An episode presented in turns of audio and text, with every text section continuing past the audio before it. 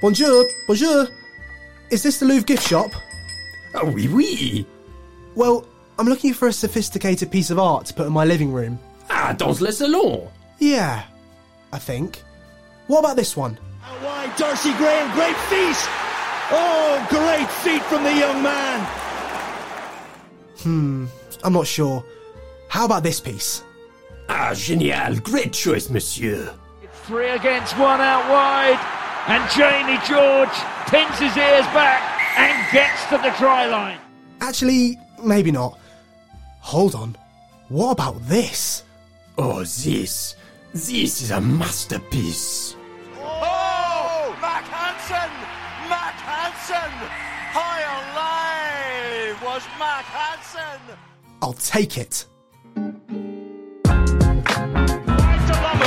got the bounce. He's handed off his opposite. Oh, what about the tackle from Brian Lima? He drops for World Cup glory. Yeah! It's over. He's done it. Brian O'Driscoll. Oh, you beauty. He's so dangerous. Freddy Krueger has nightmares about him. What a belt he's given him. This is the Pop Pass Podcast with me, Charlie. And me, Freddie. Thanks so much for listening. It was as if he'd kicked about 3 pounds of haggis that time because it hardly got off the ground. Welcome back to the Pop Pass Podcast, where Charlie and I will be talking all things rugby, from the international stage right the way down to grassroots. And as always, we'll try to throw in a few stats that you can impress your friends with along the way. As you know by now, we're available on Spotify and Apple Podcasts, so if you've enjoyed our ramblings and analysis so far, it would be great if you could tap follow and give us a 5-star rating. It really helps us out a lot. But of course, if you want the full Pop Pass Pod experience, feel free to head over and follow us on Instagram and Twitter too. Thanks so much for joining us. Charlie, what have we got coming up today? Well, we'll be going in reverse order this week, breaking down all of the weekend's Six Nations action, including... Stay set for Malins. Malins with the inside pass.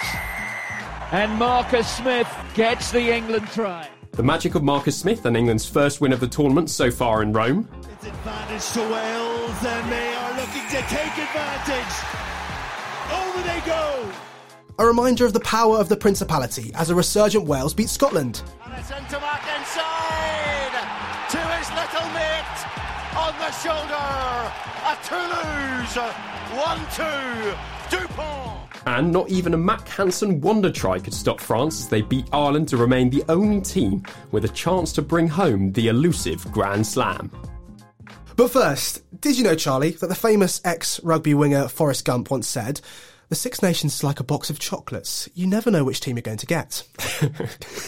Well, I'll explain that. I'll explain that because I was a little bit confused this weekend because Scotland were brilliant last week against England, but they didn't really show up to the same level in Cardiff.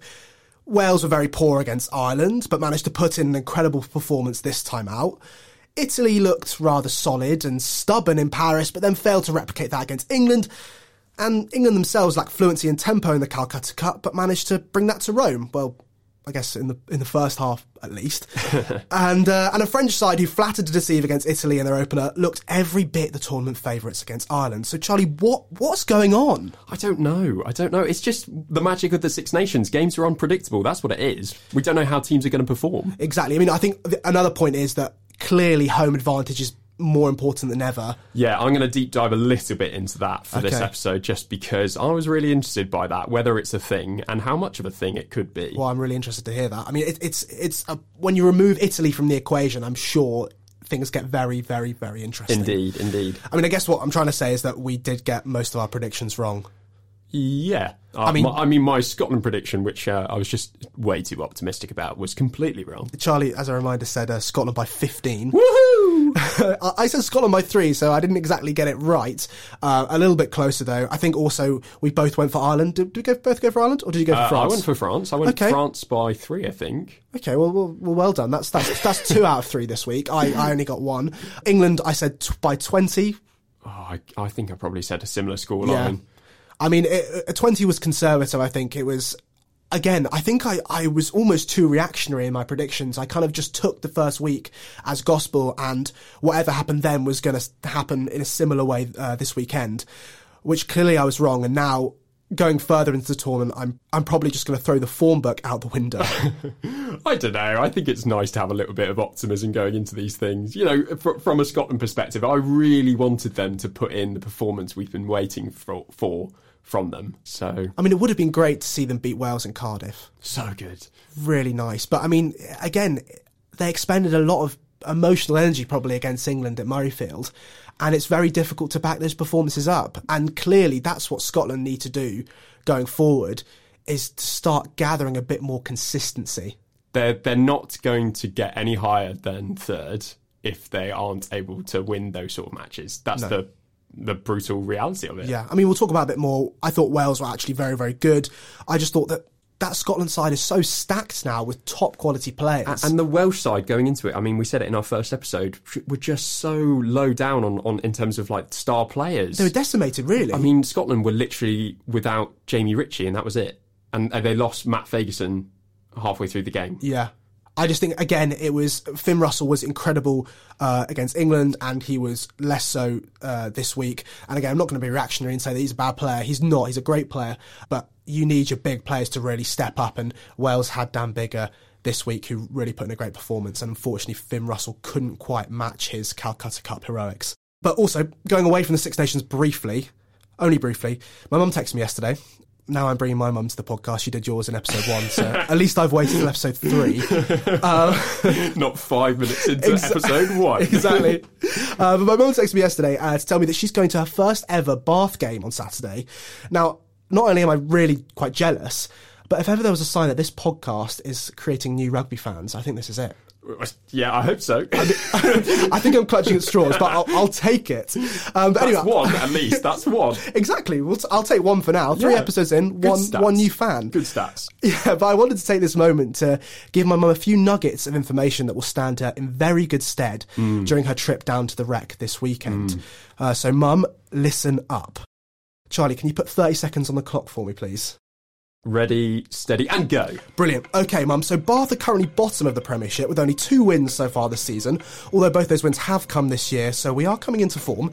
Leicester, on the other hand, are top of the league and have won 13 out of their 15 games, making them pretty heavy favourites. In terms of players to look out for, keep an eye on Bath number 10, Orlando Bailey, and exciting centre Max Ojomo. They've both also signed new deals this week and could be putting on an England shirt sometime in the near future. And finally, when it comes to scrums, I've absolutely no idea what's going on, so good luck with that. On the money. 30 seconds. Exactly. Amazing. I'm so pleased. I haven't really practiced that, so that was... I'm glad. That was first time, so... but anyway, back to Six Nations. Mum, I hope you take all those bits of information and you use them when you're talking to your friends at the game. Especially the final point. No one... Well, lots of people do know what's going on in the scrums, but, yeah... Not many. And I'd be lying if I said I did. But anyway, back to today's episode. As Charlie said, we're going in reverse order. So we're going to start with England's thrashing of Italy in Rome.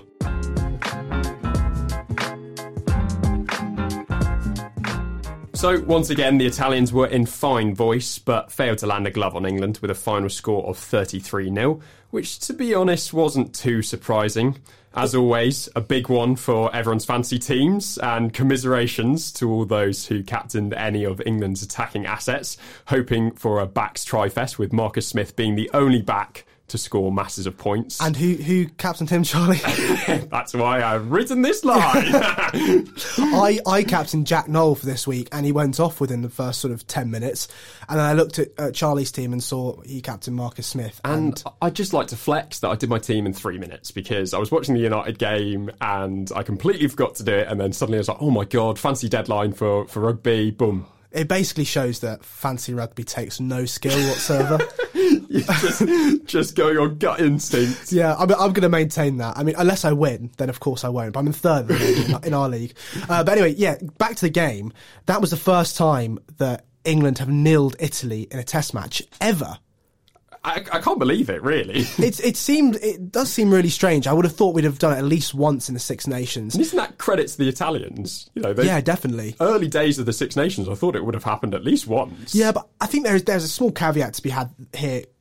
in the fact that they were so far behind that they had lots of kickable penalties that they refused to take, and they decided to go to the corner instead in pursuit of that 7 points. Whereas maybe in a few years ago, when they didn't back themselves as much, they would have just taken sort of 3, 6, 9 points. Yeah, I think that's a really good point. Maybe we should take the nil with a pinch of salt. Just being like, okay, yeah, it wasn't really reflective of how they played. It was a great defensive performance because there were a lot of moments where Italy were bashing up against England's line, and we managed to turn the ball over or secure a penalty. So defensively, it was a great performance. But of course, in terms of the nil, they could have easily had a couple of penalties here or there. I mean, speaking about the defence, as I seem to be bringing tackles literally every time we talk about a team, England made Italy tackle a lot more than England had to tackle. And they had very similar tackle percentages, both with about 90%, and Italy had attempted about 200 tackles to England's 106. And going back to your penalties point, I mean, both sides conceded 12 penalties. I mean, we don't know how many of those were kickable penalties, but if both sides are equal in one of the key stats in the game... Exactly. In terms of balance of play, especially during that really sort of dull period in the second half, England came out of the blocks really quickly, scored their fourth try, their bonus point try, and then went into a big lull, and they were very inconsistent and very sloppy. Mm. But the Italians couldn't really capitalise on that. Yeah, and you could see a little bit of frustration I felt from Marcus Smith, just being like, oh God, you know, this is an opportunity for us to really put out a top-class performance, and it didn't really come to fruition. They definitely, 21-0 at half-time, they set themselves up to maybe put 40 points plus on Italy, which they almost did, to be fair, apart from Slade knocking the ball on the try line in the last minute. But England... They got going. They were great in the first half. They brought an incredible tempo to the game, which I think they really lacked against Scotland. And I want to speak a little bit about Harry Randall, because I think he was integral to that speed of ball, especially out of the ruck. I'll give you a little stat here, Charlie, because it really typifies the increase in tempo that we had against Italy. Of course, Scotland and Italy are very, very different teams. Going to Murrayfield is significantly harder than playing in Rome. But during the game against Scotland, Ben Youngs made 61 passes in the 80 minutes. Harry Randall against Italy, he only played 54 minutes, but only made 2 passes less. He made 59 passes. So it typifies that increase in tempo that I was talking about. And I think it really benefited England, because currently they don't have that battering ram at 12. They're playing with far more runners and far more kickers in that back line than those big ball carriers. That's not to say that players in the forwards, particularly Alex Don-Brandt, was great at sort of hitting up first phase. Yeah, it was a really good game for him. But I think because England don't have those batting rams in the backline in particular, they have to attack in a different way, and that's by increasing that tempo and really stretching the Italians. And I think that's what they did, particularly in that first half. They probably left a lot of points out on the field as well. There were quite a few sloppy errors, especially in that second period. Yeah, I mean, talking about who stood out in the backs, Freddie Stewart was the man who produced the most metres made. Yeah. So I guess that shows, and he wasn't, I wouldn't say it's one of his best performances, so that sort of shows potentially that a lot of players just weren't really sort of able to really create an impact. Yeah, I mean, he was quiet, but he did his job, and that's all you can ask from him, really. Yeah. It was a shame that Jack Nowell had to go off so early. I really was looking forward to seeing him back in an England shirt after, I think it was like 1,000 days being out. Mm. So a real shame for him, and I don't know if he'll be back for the Wales game. He probably won't. He probably won't be risked for it. Bit of a dodgy HIA situation in that. Very dodgy, I thought. Yeah, I mean, it makes you a little bit uncomfortable seeing it from the sidelines, but well, from the TV. Just being like, look, this guy clearly should have been off, and he was allowed to sort of continue for longer than he should have. And when England were closing out the game, George Ford came on last sort of 5 minutes, which I found a really, really interesting decision. I really like George Ford as a player, but I don't see the point of him being in that 23. I just don't. I mean, if you're going to put all your hopes on Marcus Smith and you're going to give him 80 minutes, which they did, and you want him to really settle into this England side and put his stamp on it, what's the point of bringing on George Ford to play at inside centre, or to even move Marcus Smith out to centre for the last 5 minutes? Why don't you just add another back onto the bench, or another forward even?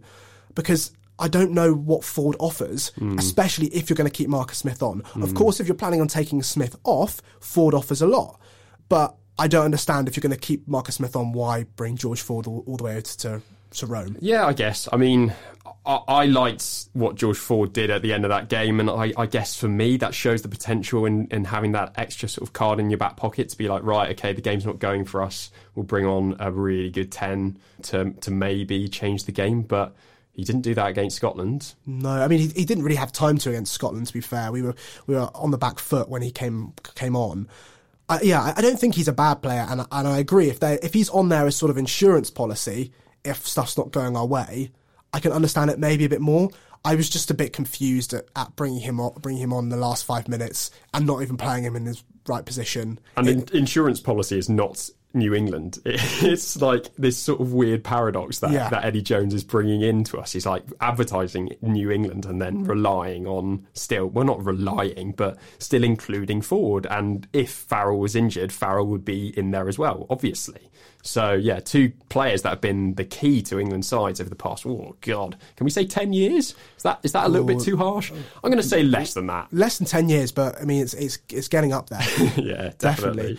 And also, before we move on, I really want to speak about Ellis Genge's beautiful assist for Jamie George's try.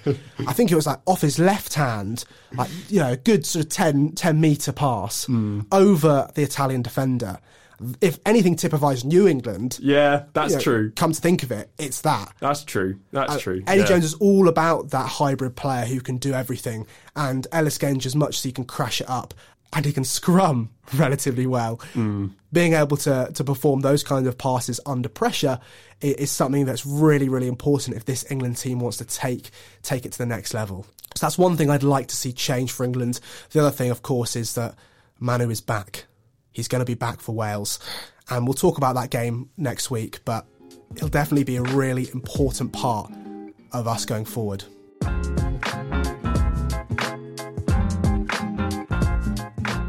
Now, moving on to arguably the game of the round, I think. France started at a blistering pace in their 30-24 win over Ireland. An unbelievable game. It lived up to all the hype. I was really pleased. Yeah, me too. I absolutely loved this game. Thought it was, as you said, game of the round. So, yeah, really exciting game of rugby and tries galore. It was. And we dubbed it sort of the Six Nations final last week. Again, I was worried actually at the start because France started off so quick. DuPont went over with just a minute gone. Yeah. And I was thinking, and then they were 10-0 up, you know, minutes later. And I was thinking, God, like, this Irish side, I've built them up as the team to go to Paris to win. And I thought they were going to get smoked in the first sort of 20 minutes and the game would be gone. Yeah. It was a crazy game and they were on the ropes, really, Ireland. And who else but Mack Hansen, man of the match last week. He goes and scores this wonder try off of a Joey Carberry kickoff. Yeah. You could tell he's a sevens player, can't you? You definitely can. I mean, France must be raging from that try. I mean... They know that is the softest try you can pretty much give in rugby. So soft. I mean, full credit to Mack Hansen for being in the right place. Amazing take, but still, you don't want to be schoolboy rugby, really. You look at the replays and it's interesting. I think you've got like Damien Penaud and Jaminet. Like, no one's really taking responsibility there. Yeah, you're right. The angle with Jaminet behind and then Penaud shouting at Jaminet. It's like, take it! Yeah, so please. He does nothing. No one really took responsibility there. But Mack Hansen, he capitalised on that, and it really brought Ireland back into the game when they were at danger of slipping away very, very early on. It's difficult in the Stade de France to come back. Just going back to their first try, I remember this a moment just before Untermack took it and gave it to DuPont. But Uini Atonio, who I did a Wikipedia search on this morning, and various sources say that he is between 145 to 155 kilograms. Wow. That's about 23, 24 stone. Good God. In the commentary, he was called the human asteroid. And he almost felt like a bit of a cheat code because he's pretty much guaranteed to get over the gain line. He's so much bigger than some of these blokes, and the blokes that he's running over are also big guys. I know, they're ridiculous. Not small. It's absolutely ridiculous. It was just silly. Like, France have got so many lads who are just absolutely massive, but particularly Uini Atonio. Definitely. But yeah, so Ireland came back into the game. It was 10-7, but a very ill-disciplined first half, I thought, from them. I think they never really got a foothold in the first 40 minutes, and they just let France sort of keep the scoreboard ticking over, and now France have got a kicker in Jaminet who's got this 85% plus success rate, whereas in the past they've never really had a kicker, well, especially in the most recent past, they haven't had a kicker who really has that higher percentage. I just haven't associated France with like having a really solid goal kicker. They've had to swap between players many times, let's put it at that. Yeah, exactly. Anyway, an ill-disciplined Ireland side went into the break 19-7 down, which is a tricky place to be, especially when you're away from home. And without Johnny Sexton. Who, despite his absence, I did think Joey Carberry played really, really well. Yeah, I thought he was pretty good, to be honest, and handling so much pressure on his shoulders. I thought he did really well. And you know, Johnny Sexton's going to come back into the side, but he's a great secondary 10. Yeah. And I think he'll be that Irish 10 for a long time after Johnny Sexton's gone as well. Mm. But yeah, the Irish then came out in the second half and really took it to the French. They were at one point, I think, 22-7 down and brought it back to 22-21 with a great Jameson Gibson Park try. Yeah. Great snipe from the scrum half. And it's interesting because I think the French of old may have crumbled there.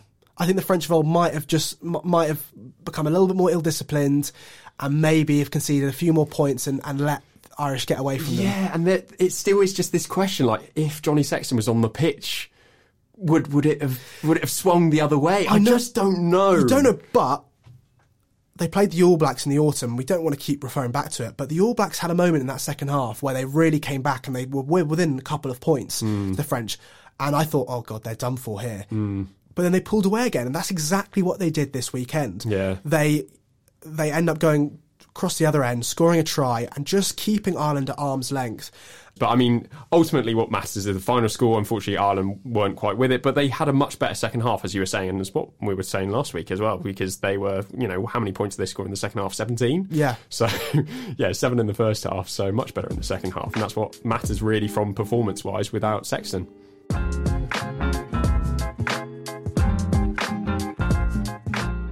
And finally, on to Wales' narrow win over Scotland at the Millennium Stadium, thanks to a Dan Biggar drop goal with 10 minutes to go. Now, last year, Scotland lost by a point, 25-24, a game in which Xander Fagerson got sent off in the 54th minute. So much tighter last year, but still a very tight contest this year as well. And I suppose a similar sort of situation. Finn Russell getting sin bin with just over 10 minutes left to go. Finn. Did the game hinge on that one moment? I'm not so sure in this case, but ultimately for Finn Russell, he's now on 2 yellow cards and a red in his last 7 championship games for Scotland. So, yeah, what do you think? Did that sort of hinge on that one moment? I'm not so sure. I don't think the game hinged on that moment, but I do think it kind of dashed all the Scottish hopes of getting something out of the game. So maybe it did hinge on the game. I don't know. I'm kind of confused myself. I just think when I saw it happen, I was like, well, that's the game. Because everything goes through Finn Russell. Yeah. And if Scotland especially, because at that point, Wales were either going to take the points, or obviously a drop goal in the end, or they'd score a try. So they were inevitably going to be chasing the game. And I was just thinking with that little time to go, without their main sort of conductor, chasing a game, it would have been a lot harder for Scotland. Indeed, and indeed, I think for me, I'm really conflicted whether it was the key moment, because if you look at the stats, it's really, really tight between the two sides. It was sort of 50-50, which is reflected in the scoreline. 20 points to 17 is still a very close scoreline. But for Scotland, even though Finn Russell went off with about 10 minutes to go, they failed to score any points from 50 minutes onwards. So that's half an hour. I mean, like 20 minutes basically with Finn Russell still on the pitch, and they still managed to not even put anything on Wales. So yeah, I mean, against England the week before, they looked like they could score with every attack. They had a lot less ball, but every time they had it, they just looked dangerous. Whereas this week, particularly in the second half, it just felt like they faded, and Finn wasn't the same player that he was the week before. Agreed. And another point, just a quick stat for you. Hamish Watson made 17 successful tackles in that game. Mm-hmm. He's now 180 consecutive tackles not missed in the Six Nations. That's mad. Which is a record. Is it? It is a record. So, yeah, if you see Hamish Watson miss a tackle, just know I was the one who cursed it.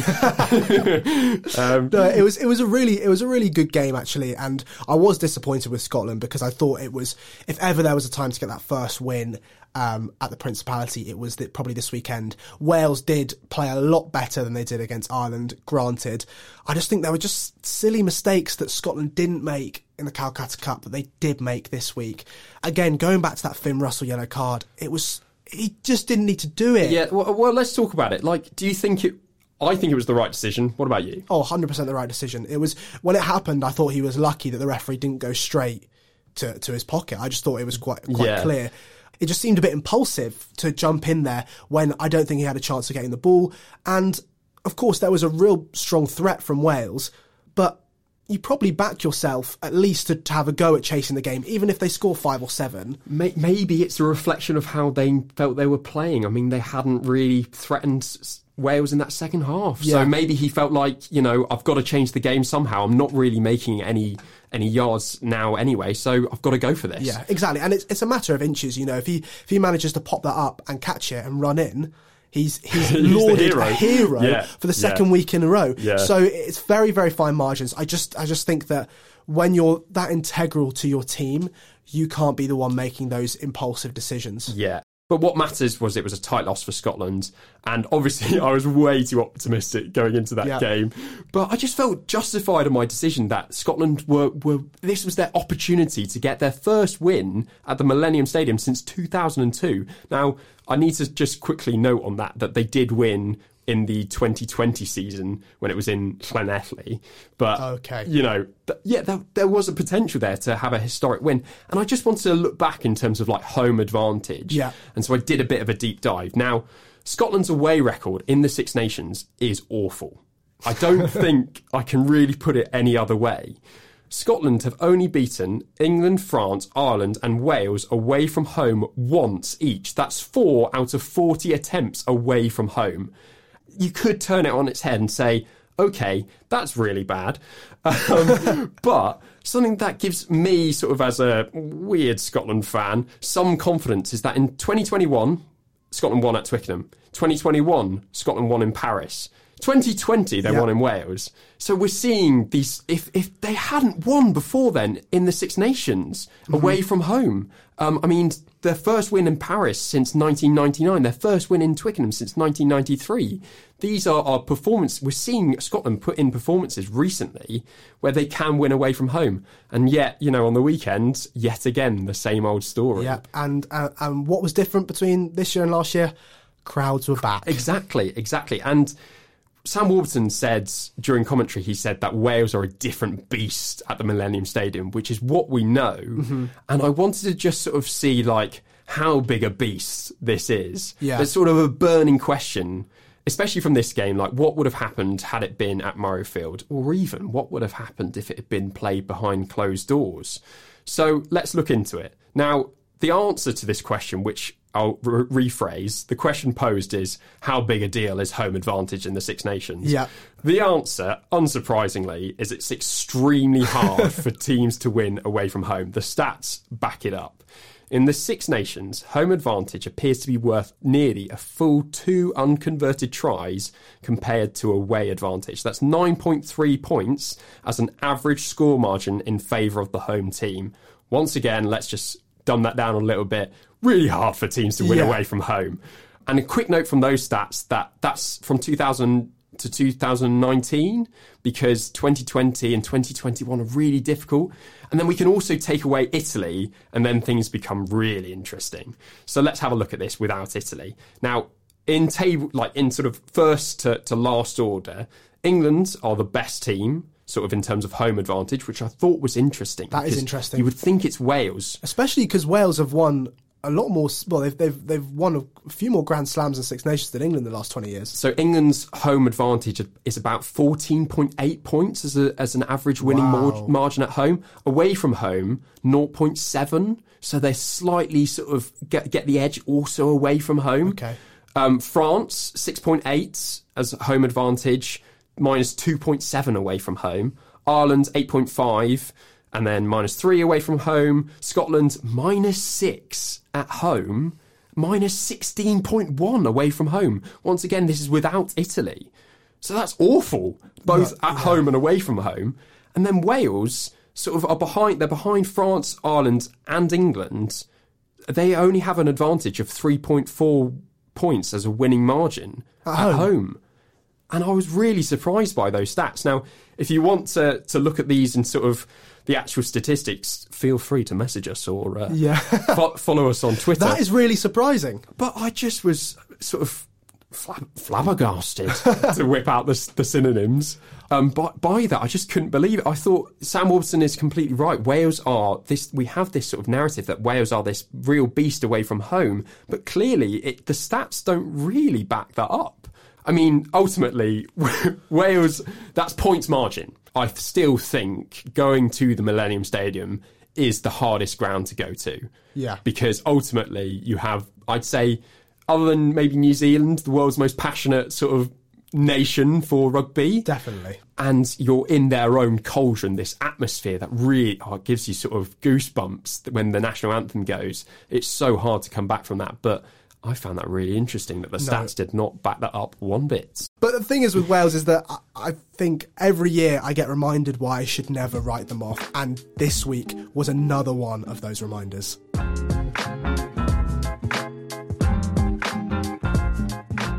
Okay, that's all for today. Of course, there is no Six Nations this weekend, but that doesn't mean there's no rugby action at all. Charlie, what do we have in store? Well, on Friday, there's Worcester versus Bristol at 7:45, and then on Saturday, pick of the fixtures, Bath versus Leicester, obviously. Bottom of the table, top of the table clash. Live on BT Sport.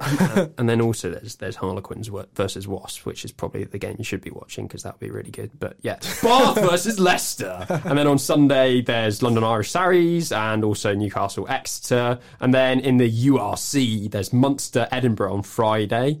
And Scarlets, Connaught, Glasgow Warriors, Benetton, probably a try fest that one, hopefully. So lots of fixtures to get you back into the mood of Premiership and URC rugby, minus the Six Nations.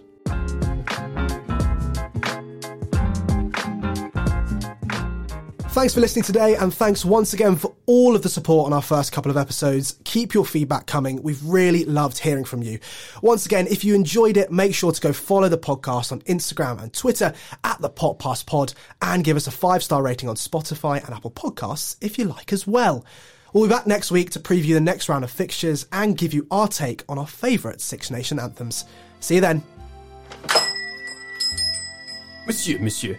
Do you think Les Bleus will be able to win the Grand Slam this season? Well, look, they've played really well so far. Oui. I think they've got a chance.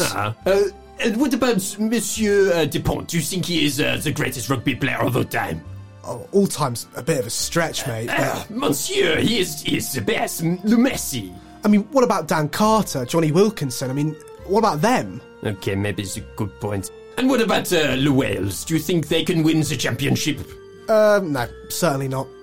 Maybe you are right about the Welsh. Well, I hope you come back to my Pop Pass Podcast art shop another time. And next time, don't forget to download the episode.